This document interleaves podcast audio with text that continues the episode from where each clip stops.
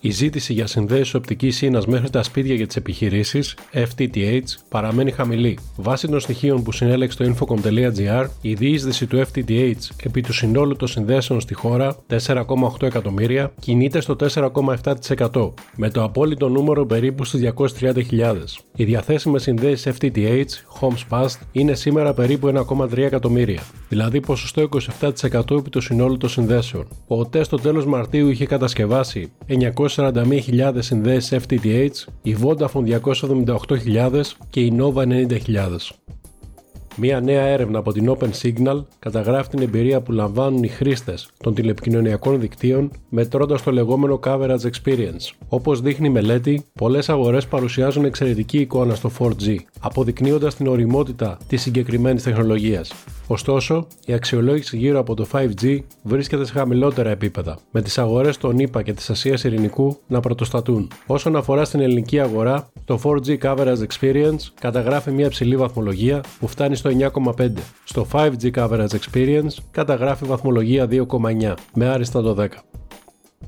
Η Meta δέχθηκε επίσημη εντολή που τη ζητά να σταματήσει να εξάγει δεδομένα χρηστών από την Ευρωπαϊκή Ένωση της ΕΠΑ σε μια σημαντική απόφαση κατά της εταιρείας κοινωνικής δικτύωσης για παραβίαση των κανόνων προστασίας δεδομένων της Ευρωπαϊκής Ένωσης. Το Ευρωπαϊκό Συμβούλιο Προστασίας Δεδομένων επέβαλε πρόστιμο ύψους 1,2 δισεκατομμύριων ευρώ στην εταιρεία, το οποίο φαίνεται πως αποτελεί ρεκόρ για ποινή που επιβάλλεται σύμφωνα με το GDPR. Η Meta είπε ότι θα ασκήσει έφεση κατά της απόφασης και ότι δεν θα υπάρξει άμεση διακοπή της υπηρεσίας του Facebook Facebook στην Ευρωπαϊκή Ένωση. Οι ηγέτες των χωρών της G7 ζήτησαν την ανάπτυξη και υιοθέτηση διεθνών τεχνικών προτύπων σε σχέση με την αξιόπιστη τεχνητή νοημοσύνη. Κατά τη διάρκεια της συνάντησής τους στη Χειροσύμα της Ιαπωνίας, αναγνώρισαν την προσεγγίση για την επίτευξη του κοινού οράματος και του στόχου της αξιόπιστης τεχνητής νοημοσύνης μπορεί να ποικίλουν, τονίζοντας ότι η διαχείριση της ψηφιακής οικονομίας θα πρέπει να συνεχίσει να ενημερώνεται σύμφωνα με τις κοινές δημοκρατικές μας αξίες.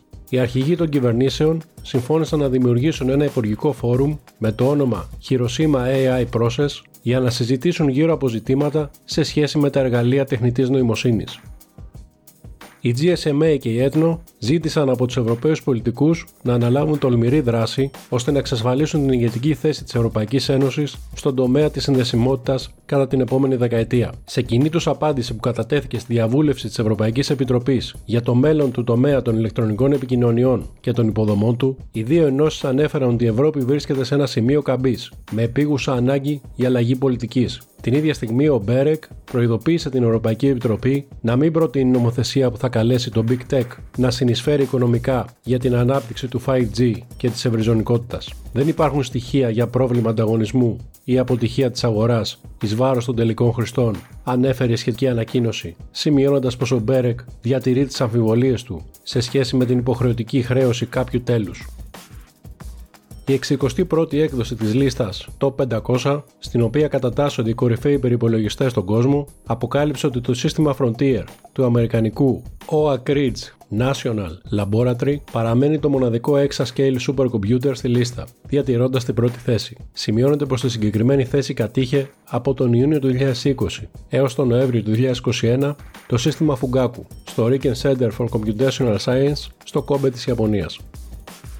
Και μην χάσετε αυτή την εβδομάδα στο infocom.gr ο Αντώνης Ψαράς, Managing Director της Microbase και ο Μανώλης Μαρσέλος, Co-Founder και General Manager του Insurance Market, μας μιλούν με αφορμή τη συμπλήρωση 10 ετών μεταξύ της συνεργασίας των δύο εταιριών. Μόνο στο infocom.gr.